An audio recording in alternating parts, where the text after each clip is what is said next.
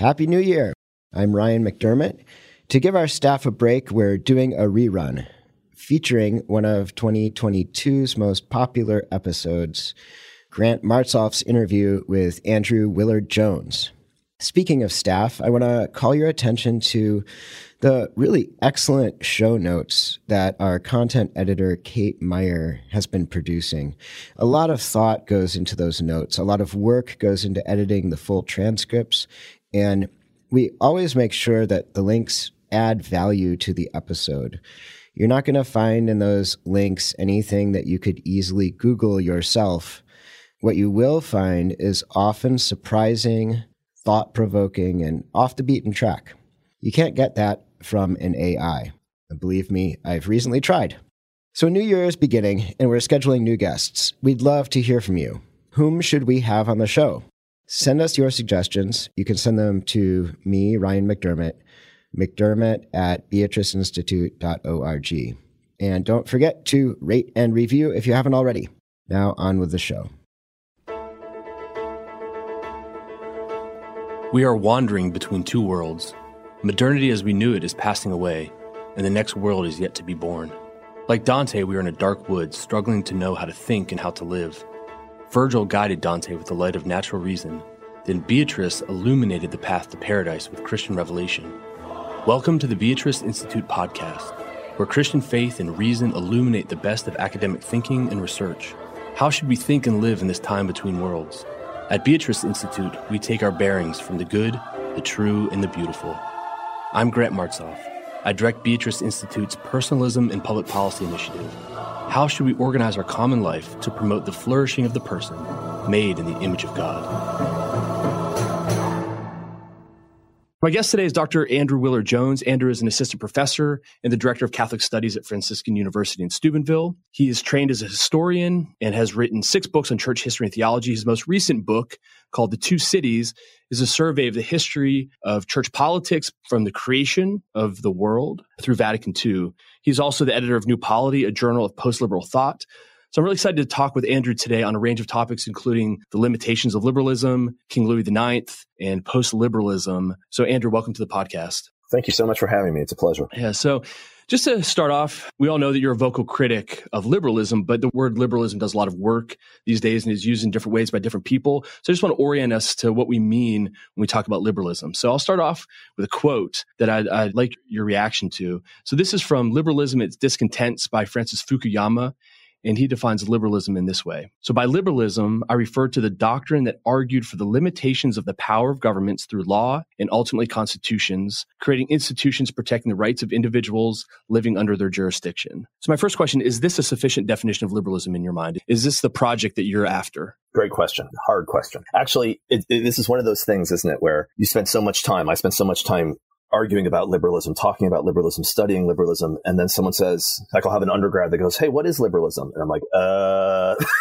and, and, and the reason why that cause can cause a problem is because, is because in a lot of ways, what we're talking about is a tradition, right? And especially a tradition that is, is historical, right? Like liberalism was something that has a history. It starts, it moves. There are nations that are liberal. And so we get in a similar sort of problem if we talk about liberalism that we do, if we talk about socialism or something, where critiques of socialism, there's always a socialist who says, well, that wasn't really socialism, right? So you, and the same sort of thing happens with liberalism. Now, as far as that quote is concerned, yeah, I think that that is a fine definition that a liberal would give. Okay, so, so liberalism, yeah, what do liberals say about themselves? Something like that. Now, the problems with it are philosophical. So what is implicit, or maybe even just directly explicit in that definition, is a dichotomy between individual freedom and sort of state hegemony, right? That more state hegemony means less individual freedom. More individual freedom means less state hegemony. These are inversely related to each other. And so the historical narrative that is being snuck in, in that definition, is that before liberalism, we had more hegemony and less freedom. And then liberalism comes along, increases freedom, reduces hegemony, right? Now that seems to be the sort of narrative that's in there. And that's just not true. Okay, so that's, that's just not what happened historically, nor, and philosophically, it's mistaken as well. That actually, I think not only can we demonstrate it historically, but we can demonstrate philosophically that an increase in individual liberty in the sort sort of way that liberals mean it, which is something like the ability to, what, the ability to satisfy your own will without constraint or something, that the maximization of that entails from the very beginning the construction and extension of the hegemonic state. All right. So freedom and state are not actually at odds with each other. I mean, individual freedom, liberty, um, as understood by liberals, but are always bound up together.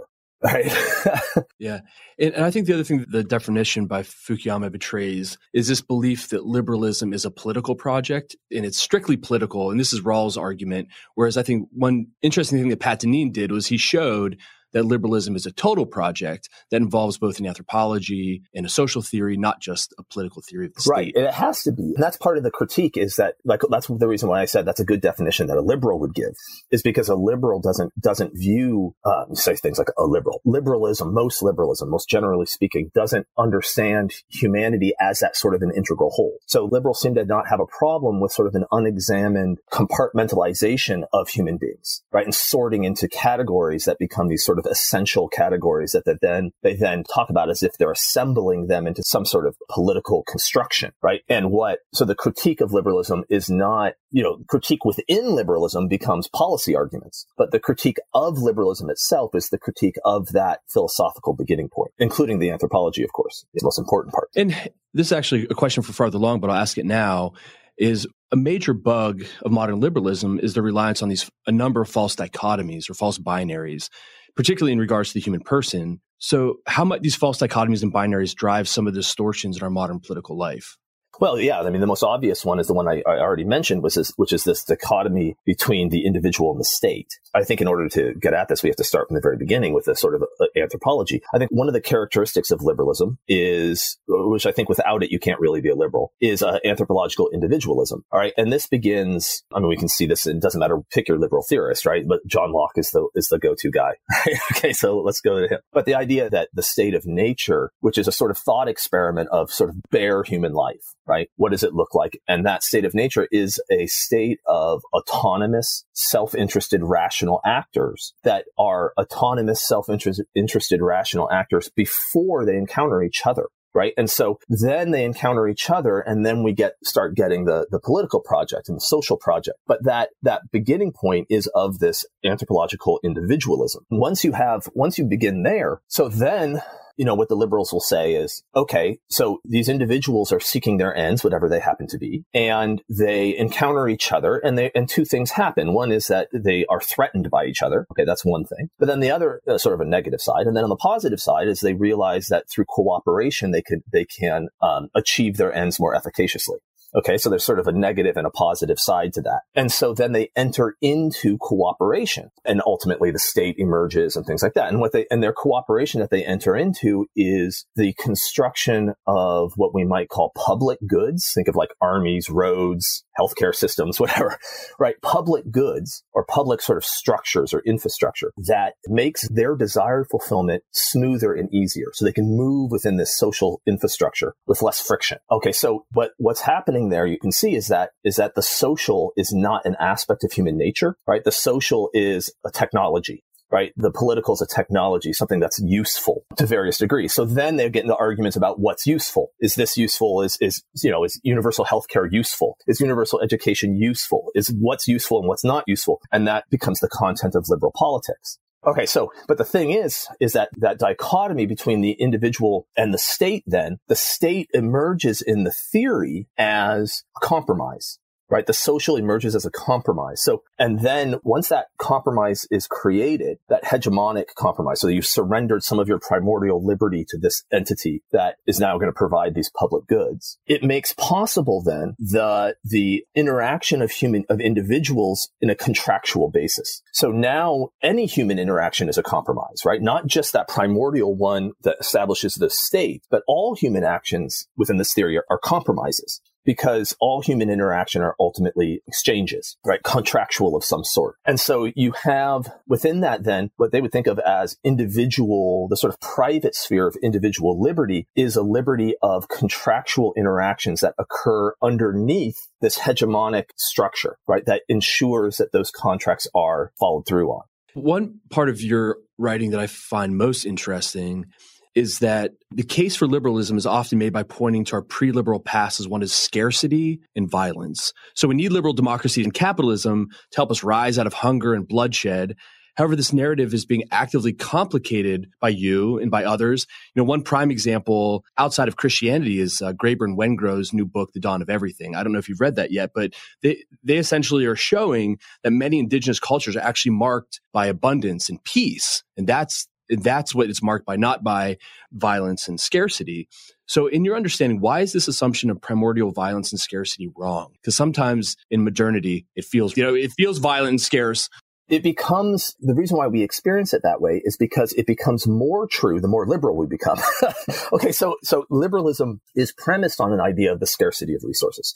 So that whole sort of initial scenario I just gave, the only reason why people enter into cooperation is a form of compromise, right? So there is a scarcity of resources, whether those resources be security or food or whatever, and we enter into relations as a compromise in the pursuit of these limited goods. But that's a false anthropology. So from my perspective, and I think from the deep tradition, that um, human beings are not anthropologically individual, but are social in our nature. All right. So what that, that changes everything. All right. And it's very hard for liberals and people raised in liberal societies to wrap our heads around what it means to be social in our nature. Right. Because what we mean is there is no, if you're going to imagine humanity, you imagine them as embedded in social structures from the beginning. All right. So, so our satisfaction of our goods, of the, those ends which satisfy us, are that make us happy, basically, in the sort of simplest sense, are goods that are only had socially. Okay, so what that means is that our encounter with each other is not primordially one of competition or cooperation towards the satisfaction of individual goods, but our original encounter with each other is a subsisting within the social good, right, which is the society, which is living together. And so that sort of notion of the individual somehow arrayed against the world, right? Like somehow arrayed against the world, facing all of these problems, social, material problems, is undermined in the social conception of who human beings are, right? So we don't, we need not experience, I mean, when you look at universal scarcity, that theory which really underwrites modern economics and things like that, that it's premised upon the idea that every individual, all else being equal, wants more of everything all the time, right? And, and that's not true of something, say, of happiness, love, contentment, right? Like these things are actually things that are possible. And those are things that are, another word for those is the feeling of abundance, of completeness, right? And so those ideas, if you begin there, then scarcity becomes a, a tear in the social fabric, uh, someplace where something has, has gone wrong, a new problem has emerged. In the Christian tradition, we would say sin has occurred, right? There's been some sort of a disordering, and those disorders are, are always present. And so there's always scarcity, but it's, it's the exception rather than the norm.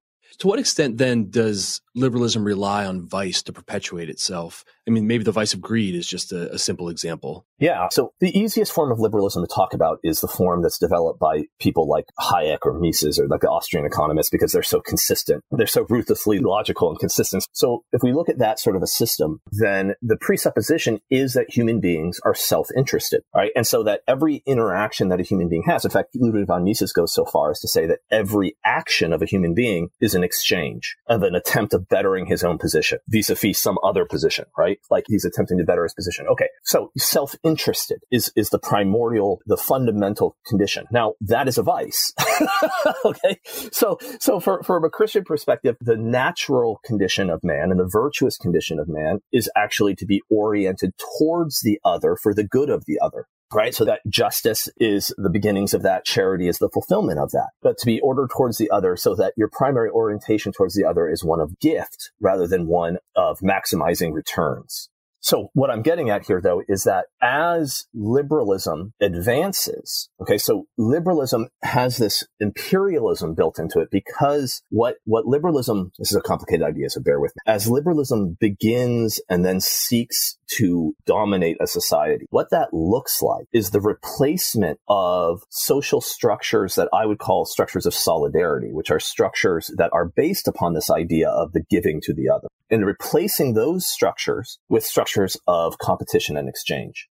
Okay, now you can't just replace structures institutionally, because that's not the way human beings are, right? From all the way, it doesn't matter you go all the way back to Plato or Aristotle, we know that that the the habitual virtue and vice constitution of the of the subject, of the citizen, is tied directly to the form of the regime. These things are bound up together. And so the in order for liberalism to function, in order for it to work, the effect must be to convert the people to that self-interested and rational actor. And so, and I think we can see this, right? That the more we occupy liberal structures, social and economic structures, the more we behave as self-interested and self-interested actors.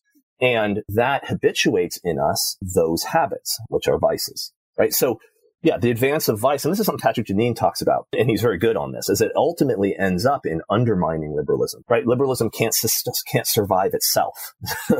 Because, and this, and this is very obvious, right? Because, because in whose self-interest is it to maintain the disinterested rule of law, the disinterested enforcement of contracts, the disinterested justice system, right? In whose self-interest is it to maintain that? And so it has to be the liberalism, in order for it to function, in order for its sort of ideal form to function, there has to at least be some substrate or some non-liberal values, right? Like, like justice, fair play, decency, honesty, and exchange, uh, you know, pursuit of peace. These sorts of things have to be there. Otherwise, it just descends into a sort of oligarchic tyranny. One really interesting piece of the Graeber and Wengrow book, and I'd really commend it to you. One thing that really struck me is when Jesuit priests interacted with indigenous cultures, they were very chastened by the fact that they saw basically an Acts two community in North America, and realized, and the Native Americans were very offended by the fact that in back in France, they were beggars and the common good was not looked after. What do we do with the fact that much of the expansion of Christianity throughout the world was carried on the back of this sort of expansionist liberal project? Yeah, that's a gigantic can of worms. That's a huge problem. I mean, what it's actually a problem that I think the twentieth century church is sort of groping after solving. I think the reforms that are haven't yet come to fruition, but will coming out of Vatican two, are maybe aimed at that sort of a problem. But what happens to Christianity, I think what happens to Christianity in the modern period, and when I say Christianity, you have to understand, I mean it as a cultural phenomenon or as a um, institutional phenomenon, and not asserting that there aren't actually individually faithful Christians. There's millions of them. But is that it becomes, it becomes integrated into the modern regimes, right? And becomes aspects, large parts, aspects of their ideological structure, rather than, so it becomes perverted in the sense of, of becoming in the service of power that isn't fundamentally Christian. So I think this happens, you can see this very, very clearly in the early modern period with the confessional states and the building of what we think of as apparatuses of social discipline, where it becomes clear that Christianity is primarily useful as a form of social control rather than as the salvation of human beings from, from oppression. Right? Okay. So, so that becomes exported. Now, also, true Christianity is being exported as well, right? So, you know, you got to be careful with that. I think the Franciscan friars out there serving the Indians were doing the real thing. Yeah. I think. Well, and actually, this is, this is played out most obviously in The Mission, the movie with, you know, Robert De Niro. Yeah, where... and then that's a good example where you have like the true priests, the Jesuits there who are actually missionaries, and then you have the Christianity as aspect of regime butting up against that, right? So I realized when I read your work, I get the same sort of feeling in my stomach I got when I read Stanley Hauerwas in college. How would you respond to that sort of comparison? Yeah, I mean, I think there's a similarity. One of the things that, that I have come to understand is that if Christianity is true, that there's this sort of leap of, it's not a leap of faith. It's a, we have to be willing to, to suffer. You have to be willing to lose. You have to be willing to be the one who's martyred. You have to be willing, because love, the, the order that flows out of love, um, which is real, which is the most profound kind of order, is the order that flows out of human beings that are giving themselves to others, which means making themselves vulnerable to others. So if you read Locke, you read Hobbes, you read these guys, it's all about, it's all oriented to the opposite. It's all about avoiding vulnerability. It's all about protecting yourself, maximizing your security, maximizing your your uh, prosperity. And Christianity says, no, the opposite. You know, you make yourself vulnerable to the other. You love the other and give to the other. Well, that is martyrdom already. I mean, what I mean is that there's already a, even if it never comes to the point that you are being executed, God willing, that'll never happen. There's already a sort of self-martyrdom in play. It already bears the form of martyrdom, right? That order already bears that form because it's already self-sacrificing. And that order then is patient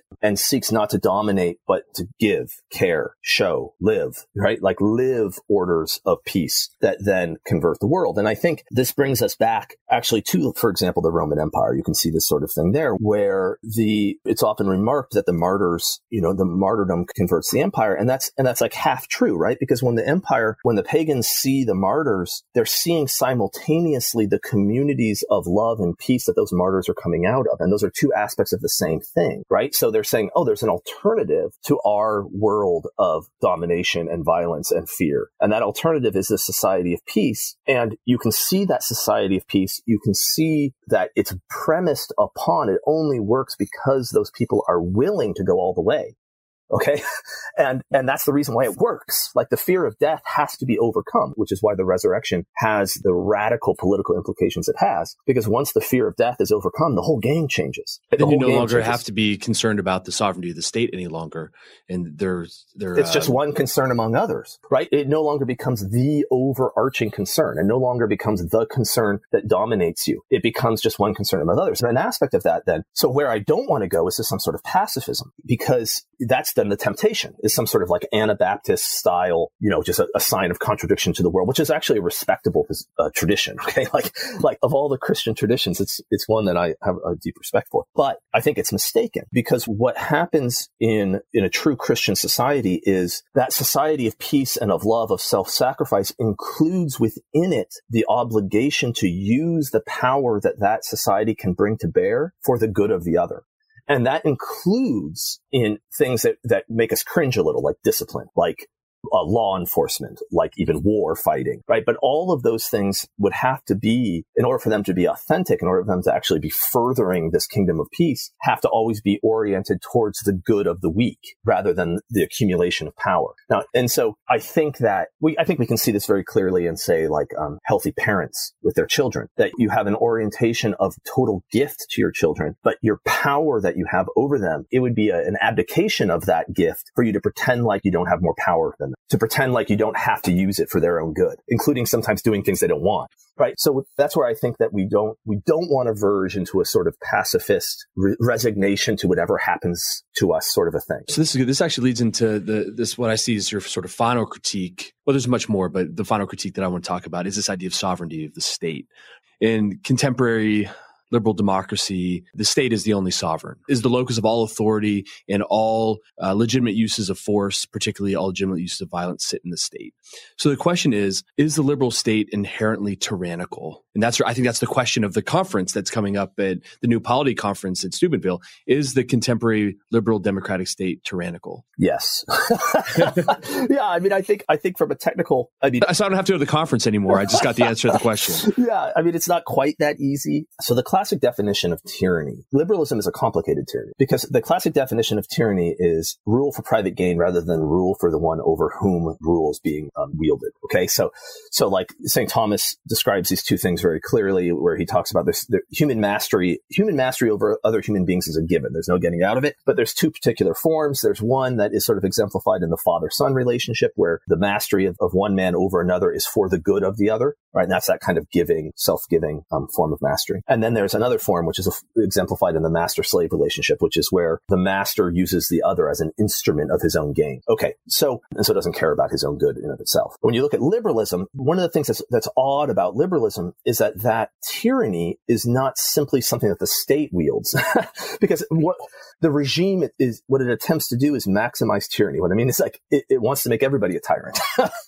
right? So everybody encounters everyone else seeking to maximize their gain, right? And not thinking of what power they have to wield, what power they have to wield as something that is for the other. Rather, it's for themselves. Think about the way we think about our money, the way we think about our investments, the way we think about, right? Like, this is for us. Well, that's a tyrannical form. Okay. That's a tyrannical move from the very beginning. Okay. So now I think it becomes more directly tyrannical in a sort of more traditional sense, because in order, over time, liberalism does, because in order to maximize individual desire fulfillment, and this is, this is, so in order to maximize denies the ability of individuals to be tyrants. What has to happen over time is the construction of ever more complex and ever more extensive systems of public goods. So, and that terminology may be opaque, but what I just mean is structures that lay out sort of smooth, smooth pathways of desire fulfillment if you desire the right thing. Okay, so if you desire money, then it's really easy, right? Like the whole structure of society is built to facilitate the pursuit of that desire. If you desire sexual gratification, it's built to facilitate that desire. If you desire, you know, whatever, healthy lifestyle, running or yoga or something,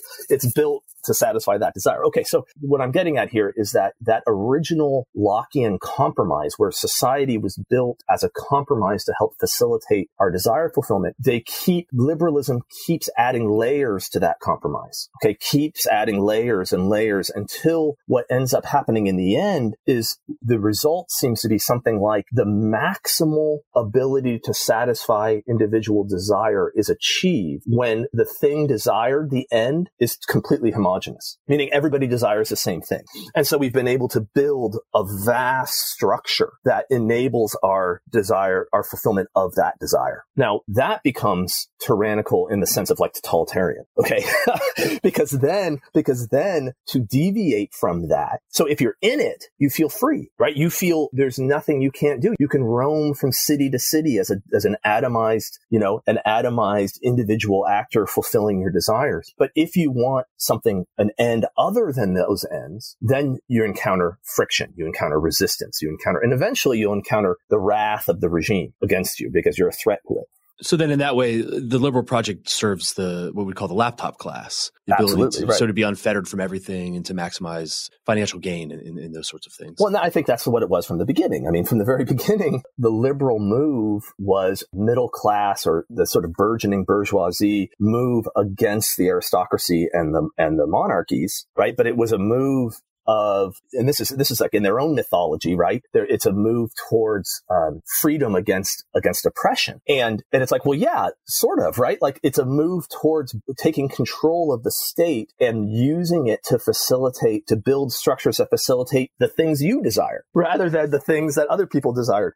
And so it becomes liberating to that class while being increasingly tyrannical to the others. So you know, you've in a lot of your work, you really highlighted the kingdom of Louis the Ninth as an example of a polity that doesn't fall prey to some of these failures of liberalism. So what can we learn from King Louis the, the Ninth? Okay, so when we think of monarchies, when we think of monarchies as liberals like we are, okay, whether we like it or not, we always have the image of, you know, King George the Third, or we have, or Louis the Fourteenth, if we know a little bit more about history. But the point is, we always have this image of a sort of um, absolutist, tyrannical monarchy, who, who monarch whose will is law and his throne is the throne of God and all this kind of stuff that you get in the early modern period. And we want to then project that back as sort of what monarchy is. But in the Middle Ages, that's not the case at all, okay? So if we define that, that early modern monarchy, I think the, what we see is that they're primarily legislators. So what I mean is that the monarch is the source of order for society. Louis the Ninth is primarily a judge. So the way the way that the, the medieval monarchs operate is that they understand that peace is the natural condition of Christian society. Okay, so peace, so the population over which he rules is a population that is mostly living in peace, right? Like most of its interactions are the interactions of friends, comrades, villagers, families, tradesmen who are making peaceful trades with each other. Most of that is peace. And that doesn't need to be structured or governed by positive, by any sort of positive law, right? That is peaceful. So what happens happens then, um, and it is governed by law, it's just not governed by centralized positive law, because what it is governed by is the peace itself, so the form of the peace. So the people live the way they live peacefully. This is like what you're talking about with the, the pre-modern societies, right? That there's a way in which they're interacting with each other that is formal in a certain sense, right? Like there are ways that they do things. Custom, we sometimes refer to this, right? There's a customary order, and it's a peaceful order. So when something goes wrong, when there's violence, when there's a conflict, when there's scarcity, and scarcity appears, then that's where the medieval monarch, someone like Louis the Ninth, understands his role. So his role then, and the role of royal justice or centralized justice, is to go into these places of conflict, to explore and investigate what the peace had been. So what the law was. They don't know what the law is. Right? What the law had been, what the law is, and then who broke it, and then how to rectify it. Because the fact that there's violence means that someone has broken the law, because the condition of society is peace, right? So violence violence is the exception or the tear. So you, you enter into it as a judge, and part of that judgment is actually figuring out what the law is. So there's no centralized code. There's no understanding of this all being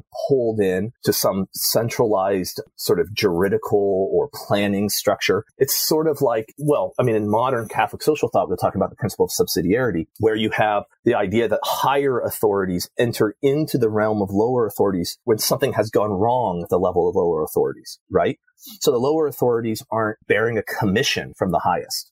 Right. And so this is the opposite of sovereignty. Right. So the notion of sovereignty is, is that power descends from, from some centralized node. Right. And, and it, it's sort of commissioned and handed down. And so in, in that sort of a notion, then there is authority at lower levels because the centralized power has somehow awarded it to them, or at least tolerates it, but doesn't have to. And so when that lower authority does something wrong that, that isn't in keeping with the higher authority, the higher authority intervenes, and re- that's a sort of sovereign notion. Here in thirteenth century France, it's the opposite. And so the king very, very often, very often, I mean, I, I would say in his court rulings, so I, I, I mean, I spent years reading all, all of the court rulings for about fifty years. He rules against himself more often than he does against, I mean, more often than he does anyone else. Like, he will enter into a in a disagreement and go, oh, look, we, my officers disrupted the peace by doing this or that. And that was uh, unjust of them. Right. So there's this idea that justice is somehow bubbling up from beneath. Right. Or, or another way, maybe it would be putting it, a better way of putting it would be that justice in the universal comes from above. It's transcendent, and it's manifested in the particular, in the particular lives of people. Right. They live justice in certain ways. And that, that justice is always a sort of analog of that universal justice. And then the political powers are sort of suspended in the middle.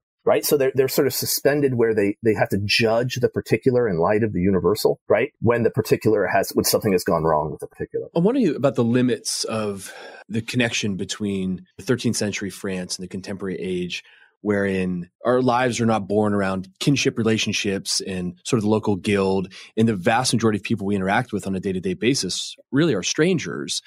So does that sort of political arrangement, can it be replicated at all within the sort of impersonal age in which we, we live?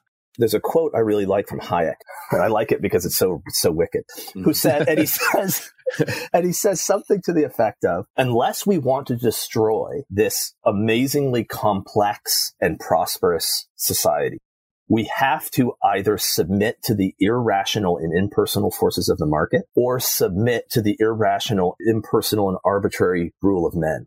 Okay. So he presents us with this option, but he has an option in there, right? Which is like, if we want to keep this society of, of phenomenal complexity, right? Okay. So my point is, the desire to have your cake and eat it too is probably um, mistaken, right? Like, it's probably not possible to both have an immensely powerful centralization of political and economic resources and have a non-tyrannical personal society, right?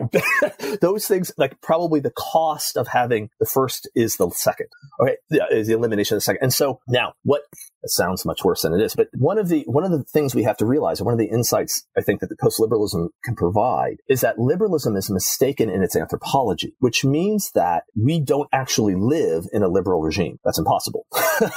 Okay, we live in something, we call it liberal, because what we mean is the way liberalism plays out historically. But what the liberals think is going on isn't really what's going on. All right, so let me try to explain what I mean. Look at something like the typical free marketeer argument for the way the economy works, that everybody goes out there and competes with each other, trying to maximize their gain, and negotiations with each other over resources and trying to maximize their returns. Okay, blah, blah, blah. Okay, you got it. But what's actually motivating people, right? So very few people are actually pursuing profit for profit's sake. Right? The vast majority, say the typical parent who leaves his house every day and goes to work nine to five at some job, he's not pursuing profit for profit's sake. He's working for his children. He's working for his wife. He's working, like, the liberal economists are wrong, right? They're not motivated by profit. They're motivated by love.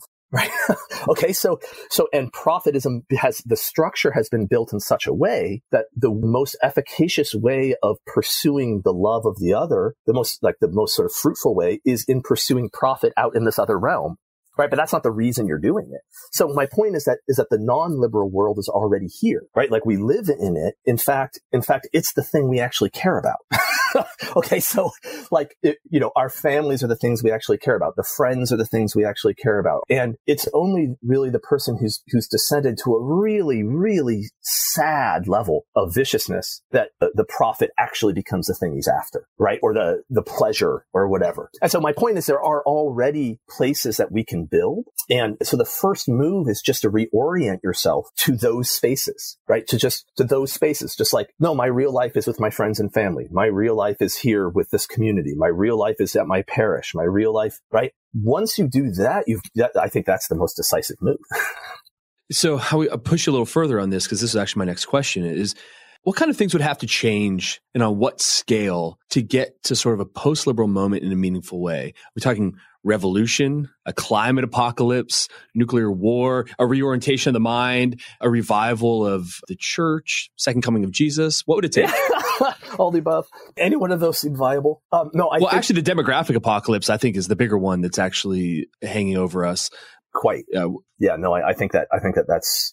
You know, we've seen this before. Okay, so sort of. So the Roman Empire was converted, right? And the Roman Empire was was an immensely powerful regime, right? Immensely powerful. And the Romans converted. So we often have this sort of narrative in our minds, I think, that Christianity somehow invades, or sort of this, it's from Gibbon, this idea that Christianity is sort of this foreign entity that comes in and, and, and destroys this Roman civilization or something, right? But the real narrative, the real narrative that occurs is that the Romans themselves, Christian, Christianity is a Roman phenomenon, right? And the Romans choose Christianity and convert to Christianity, and they convert away from their power, their wealth, their structure of into something that ultimately undoes them. I mean, ultimately, the empire decentralizes. Ultimately, the empire crumbles. And and I think and and, and that, that happened. They did that to themselves. So my point is, conversion of a very strong, essentially pagan regime to Christianity is not some ridiculous pipe dream. It's actually kind of like what Christianity is for,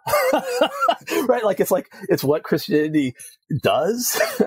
And I think that um, now there's going. I I think that. You know, this is all speculation, of course, but I, I think that um, before that occurs, I mean, I think it's already gaining ground. You can feel it. So I think a lot of this post-liberal movement stuff, you can feel it in the air. There's already there's already some some movement towards a return to an authentic Christianity is occurring. But I think society is going to have to get closer to rock bottom before that occurs.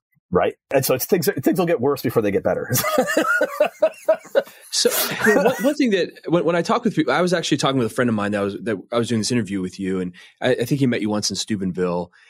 And his question was, is to a certain extent, is the way you're thinking out of step with folks like Mary Tan, John Paul the Second, the documents of Vatican two, that seems to make peace with liberalism? And again, I know this is another huge question, but I'm, I'm interested in your response. Are Are you out of step with, again, the peace that Vatican two seemed to make with the liberal project? In some ways, in some ways, I think that's fair, but I think not in essentials. So I think that the church's the church's teaching in time is always bound in its time, in its historical context. The church is always preaching to the world that, that it encounters. So you know what I'm saying is also out of step with, somewhat out of step with the encyclicals of the nineteenth century, and somewhat out of step with with uh, Unum Sanctum in the fourteenth century. And so you know, I, okay, so there's a certain there's a certain historical contingency to the church's preaching, and as history moves on, even if even if the essentials are being brought forward, there's there can be a, a distinction. So now this particular problem is one that much less so John Paul the Second. So I actually think I'm very much there's very little that I feel tension with John Paul the Second. Now, if we go if we go to documents, you know, Gaudium et Spes or some documents of Vatican two, there's definitely more tension, more tension there. And I think the reason why is I think I think it really has to do with the historical moment. I think that um, post-war,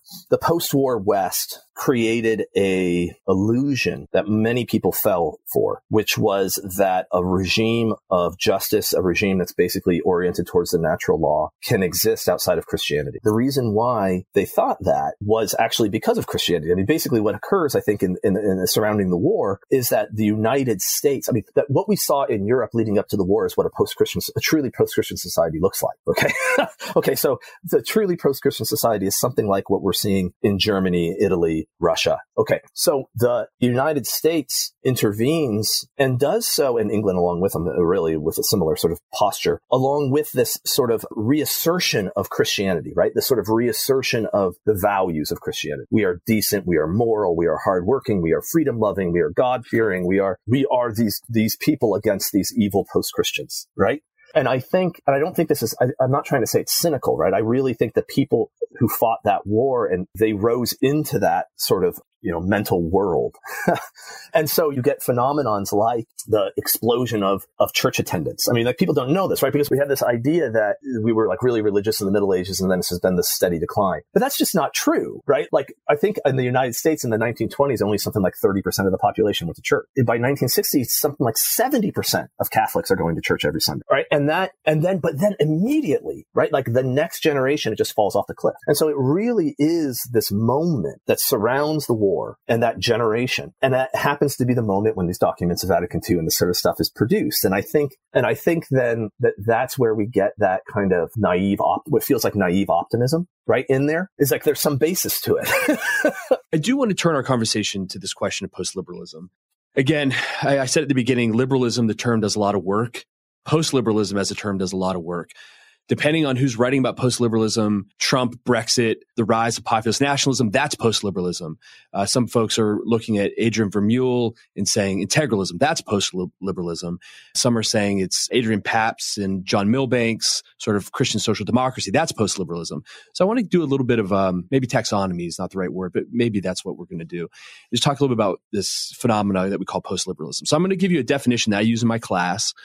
I want your reaction to it. So here's what I say. So post-liberalism is any contemporary political movement that ventures to look beyond the basic axioms of liberalism to promote a political order that prioritizes some conception of the good over rights. Yeah, that that feels good. That feels like that captures a lot of what's going on. Yeah, no, that feels like something that everybody who claims to be post-liberal could sign off on. Exactly. Okay, yeah. Even though we would look at each other and go, but you don't really think that. Right. Yeah. or, or what, when you say good, what do you mean by good? It's like, or your philosophy obviously doesn't work, but they, I think everyone would at least say, yeah, that's what I think. Okay, so with that being yeah. said, I want to I want to explore a couple of these sort of post-liberal movements and get a sense of where they go wrong or where they're where they're limited. So, you know, one critique that I've had of a lot of post-liberalism is that it's not clear exactly what the positive project is. There's a lot of critique of liberalism, but then it kind of gets a little thin in terms of recommendations about the structure of s- civil and political life in this sort of postmodern age we live. Now, one person who's tried to put some meat on those bones is Adrian Pabst. He wrote a book called, I believe it's called Post-Liberal Politics. And he tries to get really specific. And frankly, it sounds to me like Christian social democracy, which is fine for what it's worth. So is post-liberal politics, in its most practical terms, basically right on culture, left on politics? And I will note that Pabst specifically says the post-liberal project is not right on culture, left on economics. But then when you read it, you're like, oh, what's he's, what well, he's actually, actually describing is right on culture, left on economics. Exactly. Yeah. No, I, I mean, here's what I think that's interesting about post-liberalism, if it's at least my version of post-liberalism, is that one of the things that it emphasizes is that politics is a contingent realm of prudential judgments that are based upon the pursuit of the common good.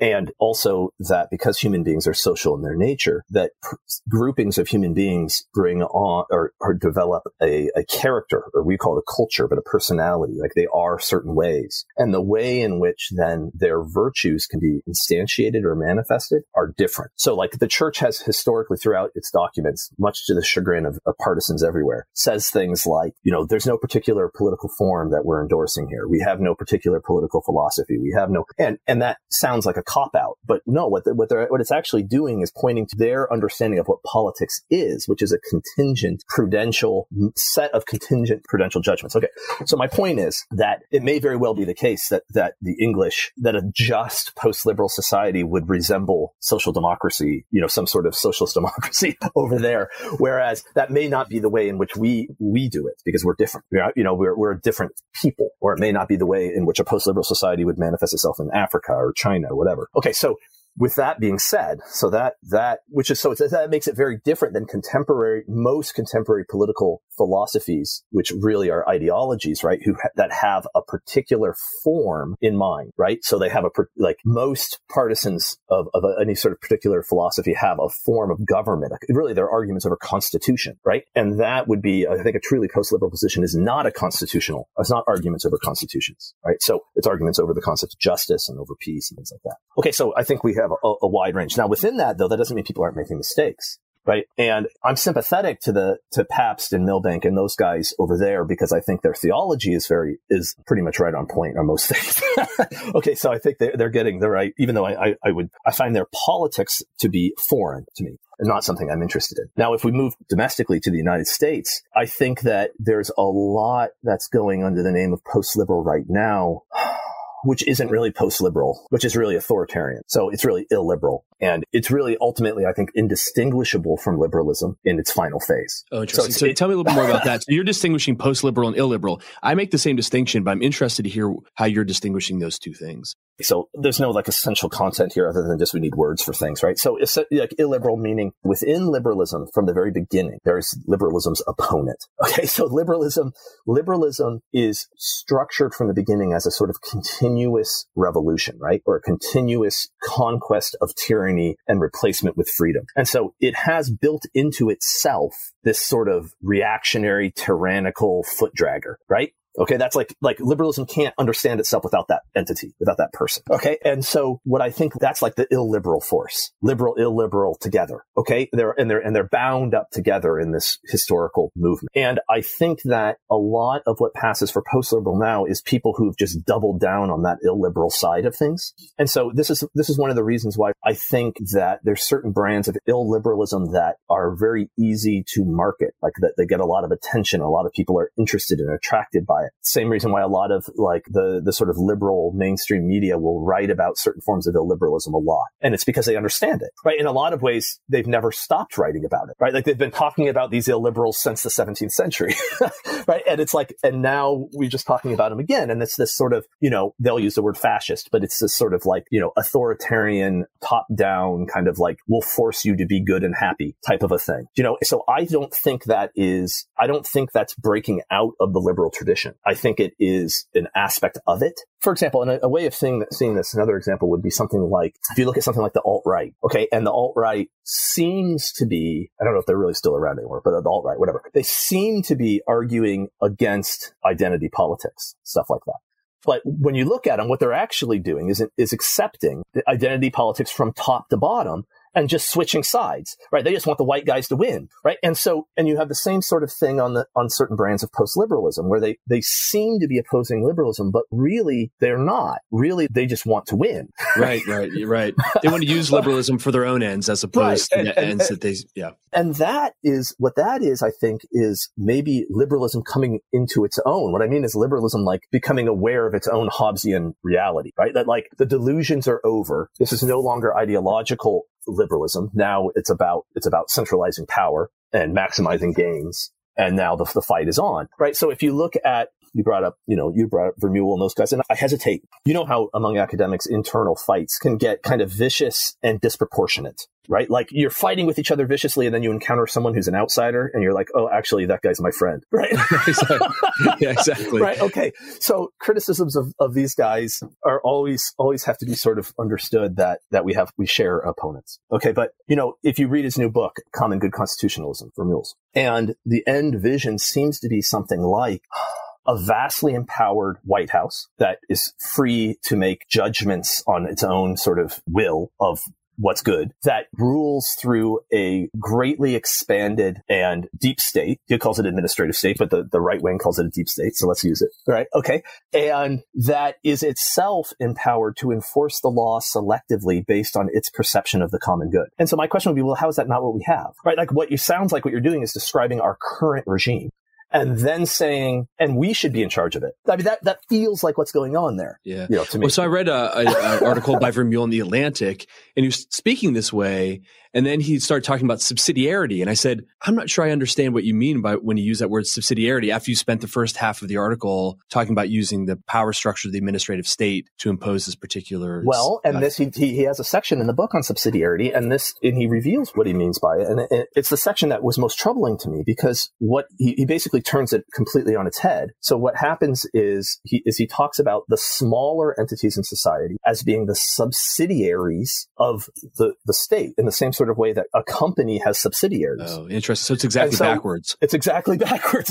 So, yeah. the, so the regime has a conception of the common good. All subsidiaries must be working towards the common good, meaning working as a commission from the state. When they deviate, the state now has the authority to intervene because they were working for the state all along. Now, so he says, so he emphasizes that idea of the authority to intervene as opposed to the independence of that which is lower, right? That just sort of vanishes. So what happens then is that the independence of what is lower becomes like good policy. It's not philosophical. It's not a philosophical principle. It, it's something that a, like a, a wise sovereign ruler would allow because it works well. Right. Yeah. Right.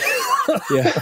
So I want to sit with this question of Adrian Vermeule for one more second. Again, I don't want to draw you too much into this back and forth, but I think this is really instructive to understand you better and to understand your interests. When I was prepping this interview, I was talking with some friends that I was going to do this interview, and I mentioned New Polity, and they said, oh, that, that Integralist journal. I was like, oh, that's really interesting. And and then, you know, as I read your work, I don't know if this is, you've consciously done this or it's just the way that you speak. I've, I don't think you've ever used the term integralist. I mean, you you refer to integralism, but you've never used it for your for yourself. So very directly, are you an integralist? Why or why not? This is your opportunity to clarify New Polity's position. My canned response to that is that my problem with the integralists is that they're not integralists enough. Okay, so my problem is that they're not, I mean, what I think is that is that grace, that the spiritual power, what Christianity brings, what Christianity is, is something that, that permeates and penetrates every aspect of humanity and, and through humanity, all, every aspect of the cosmos. Okay, so I have a very, very, very expansive understanding of ecclesiology and, and what's going on here. And so all politics, because politics are about human flourishing, that politics are an aspect of the church. And I don't mean that the church, meaning the clerical hierarchy, somehow trumps politics or runs politics, or, and that's a lot of the integralists. Again, they're often more sophisticated than this, but when it's simplified to be explained, what it boils down to is some sort of natural supernatural divide where you have this natural realm, which is politics, and then you have the supernatural, which is the church, and the church trumps politics because the natural is ordered to the supernatural or something like that. And my approach would be something more like, no, the relationship between the supernatural and the natural is like the body and the soul. The relationship to the temporal power and the spiritual power is as the body is to the soul, which means that the spiritual power is present in and animates the temporal power at every move. There is no temporal realm that's not also the spiritual realm.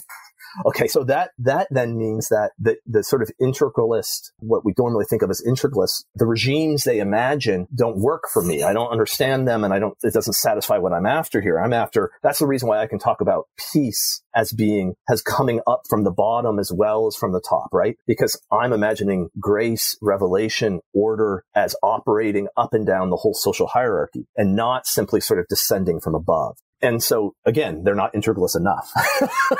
So, so that's why I don't, and I, you know, why else I don't use the word honestly is because one of my great theological philosophical influences are the Communio school. So people like de Lubac, Ratzinger, von Balthasar, and they, their opponent were called the integralists. Okay. So they were arguing against the integralists in the early twentieth century France in particular. And integralism there had this sort of quasi fascist, you know, culminating in the Vichy regime type of flavor to it. And the current integralists resurrected that word, I think, on purpose. Okay, so I don't like it because I think it was purposefully a sort of rehashing a fight from the nineteen thirties, you know?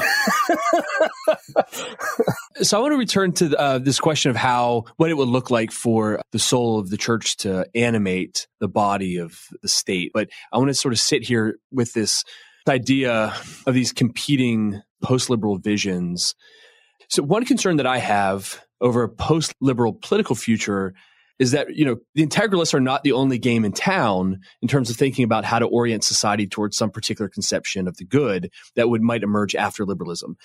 So it's possible that when liberalism fails, it becomes a dogfight between, you know, folks like Adrian Vermeule and then different forms of post-liberal order. I think particularly of authors like Bruno Massius and Jeffrey Ramo, who argue that a fundamentally new political order is emerging that's different from Western liberal democracy, one that's based on networks, data mining, smart social control, all oriented to economic and social efficiencies. And these movements are very not so interested in civil rights and the good as we'd conceive of it. You know, I think of China as the central player in geopolitics that is sort of oriented in this way. But it also happens that this is also the vision of techno-utopians in Silicon Valley. So that's all background for this question.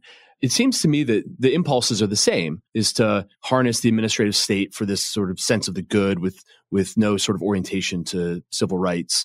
In some ways, would modern democratic liberalism not be a better alternative for Christianity than techno-utopianism? Yes. In, in, the, in, the terrible, in the terrible situation where Vermeule doesn't win, right? Whereas where Mark Zuckerberg wins. So that's my question. I'll take the libertarians any day right. over, the, over the Chinese, yeah.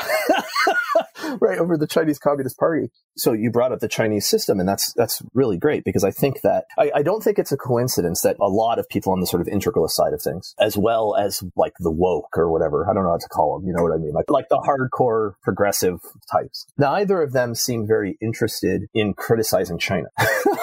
In fact, in fact, every once in a while they kind of like sneak out these these admiration, this admiration for China, for the Chinese system. And again, I think what we're seeing there, what I what I would point out there is that what you're seeing is is an agreement, and a really agreement on political form, right? And then a disagreement um, over ends, right? But the problem, the problem that, which I think works just fine for like the woke, because I think that what they desire can probably be built through that kind of thing, sort of, until it ultimately falls. But I think that the integralists are mistaken, because the regimes of centralized technocratic power, I believe, only work to this extent that they work, to the extent that the populations have been atomized and isolated from each other and bound into large structures and systems that they are dependent upon and which they then, then serve. And so the idea of capturing those things and then turning them towards building societies of virtue is a contradiction. I mean, what it's like they, they depend upon the sort of moral wasteland that has been built in order for their power. It doesn't work otherwise. That's what I would argue. So maybe it makes sense to try to seize control as a tactic to then dismantle. But, you know, the idea that you're going to, I mean, think of the incentives, the way in which the incentive structures of vast bureaucratic and economic structures work, like of people who climb to the top and why they climb to the top. And the idea that you're going to convert that to the pursuit of Catholic common good and have it be efficacious, have it work, have those ju- vast administrative and bureaucratic apparatuses and corporations work, that just seems um, uh, foolhardy. So here's the last question. I'm, I'm going to ask you to put some uh, put some meat on the bones, right? You know, we, we did a lot of critique. I'd like to just take a few minutes to think about, what would that political form look like functionally and practically to have the body animated by the soul in our political life? What form would that take? I think it would take the form that the church calls subsidiarity. So I think that what we would see would be very local structures of solidarity. So starting with the family, building out into the community, the parish, the town, the city, right? Okay. With those relationships being profoundly personal. So what I mean is this, this is, try to explain it. Freedom, human freedom is an end here. And I think it's a very real one. And so anytime, anytime freedom gets sidelined, like it has been recently, it should be a big red flag for us. Okay. So human freedom is a priority, and human beings, because we're social in our nature, become free, not over and against all of our the fellows in which we live. That's the liberal mistake. We become free in in the relation, in the relationships, in the communities in which we are bound. Okay, so what I mean is this: intimate communities take shape from the people who create. So us as persons are integral to what that community is. Think about the way a family is, right? That's the most obvious one, where a new person changes the family, right? Because the family is nothing other than these persons who love each other and know each other. And so the in a healthy family, the person, the individual person fits in the family. It's where he belongs, right? It's his nature. It's his world. And so his freedom operates in that world, not against it. All right. So if you imagine that, that way of thinking and expanding that out into bigger groupings of people where you are free in your family, in your community, in your town, and those larger, those larger groupings are more abstract, less personal, and so therefore weaker. Okay. They govern less in your life. And up all the way up to the largest structure, which ultimately would be, in my view, the Roman Catholic Church. I mean, it would be the, the church in the largest sense, which is all of humanity, right? That would be the highest order. And I think then that that what you're looking at then is, and the reason why this makes sense from the, the idea of the soul animating the body, I mean, this is a, is that the image I'm trying to paint here is one of, of a hierarchy, right? Of a social hierarchy. And it's sort of an inverted hierarchy in the sense that the, the most powerful thing is the thing at the bottom. Okay. But the thing about the conception of the soul and the body is that if you think of that whole hierarchy as the body of society, society becomes this really complex sort of hierarchical entity, that the soul animates it at each rung and each piece. Okay, so it's not like great, and we can see this, Roman Catholicism can see this very, we can see this very clearly when we talk about like the most profound instance of divine action is the Eucharist. And that is the most intimate one, right? That, that is the one that is, that happens at the smallest entity within the church, right? The parish and the individual receiving the Eucharist. And that's the most powerful aspect of grace. So my point would, is that grace, grace and revelation animates each, the ability for human beings to fulfill their vocations and find peace at each rung within the social hierarchy. And so it need not have a descending from above order. There need not be some sovereign, whether it be a king or the pope. Okay, that's not okay. So, so there you have the idea of man is social in his nature. Man is a body. The soul animates the body. The soul animates the whole complexity of the body, not just the top of it, right? The whole thing. And so, the and again, it's like, well, if the body is the polity and the, the soul is the church, and it's like, but well, we know just our basic philosophy is that we are a composite. We're not, we're not a body that has a soul. We're an ensouled body, right? We're, so again, it's like there's a distinction between the soul and the body, but they're always and everywhere bound up together. And that, that's the vision for the spiritual and temporal powers. One thing that strikes me is you talk very little, and I noticed this in your writing, about actual state and church, right? Like, I, I, you know, I think one thing I'm trying to get you to is say very explicitly, what would it look like for the church to work with the state? And that just doesn't seem to be the, I don't want to do the that. Level at which it interests you, right? Yeah. Yeah. You know, the reason why is actually really easy, and I should probably say it more often, is just that when I think church, I think of three, and this comes from my medieval training, is that for me, the church is three orders. It's the laity, it's the clergy, and it's the religious.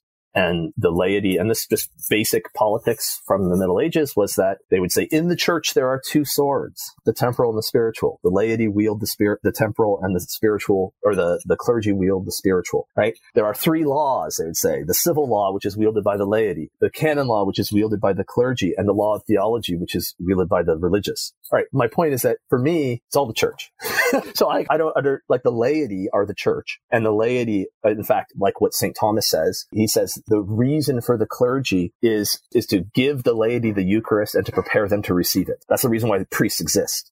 Okay, so, and the laity's role is what? Is politics, family, right? Like, so the things that we think of as the, as the role of the state is exactly what the laity rule over. It's exactly the vocation of the laity.